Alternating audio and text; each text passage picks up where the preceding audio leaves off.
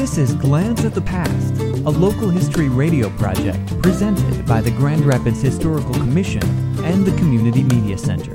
Today's story The Land of Make Believe.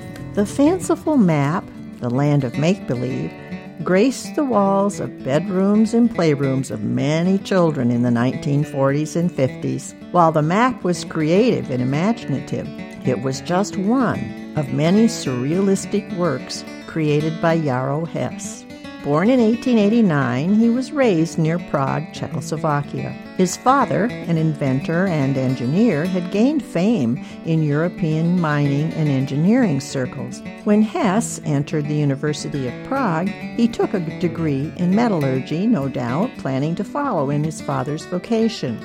However, at the age of 16, he decided he'd had enough of the school's rigid discipline and joined the French Foreign Legion. It was the worst five days of my life, he replied later.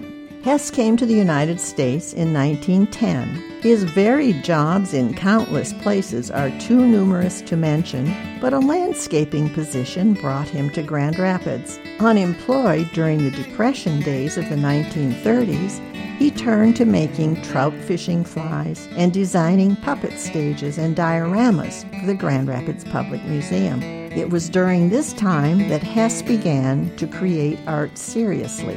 He painted the land of make believe and the land of the New Testament between 1930 and 1935. Artist Armand Merizon, who met Hess during the Depression, said of him, Jaro is so different, so vibrant. He has lived what I would call a truly free life. For more information about Grand Rapids history, visit the Grand Rapids Historical Commission website at historygrandrapids.org.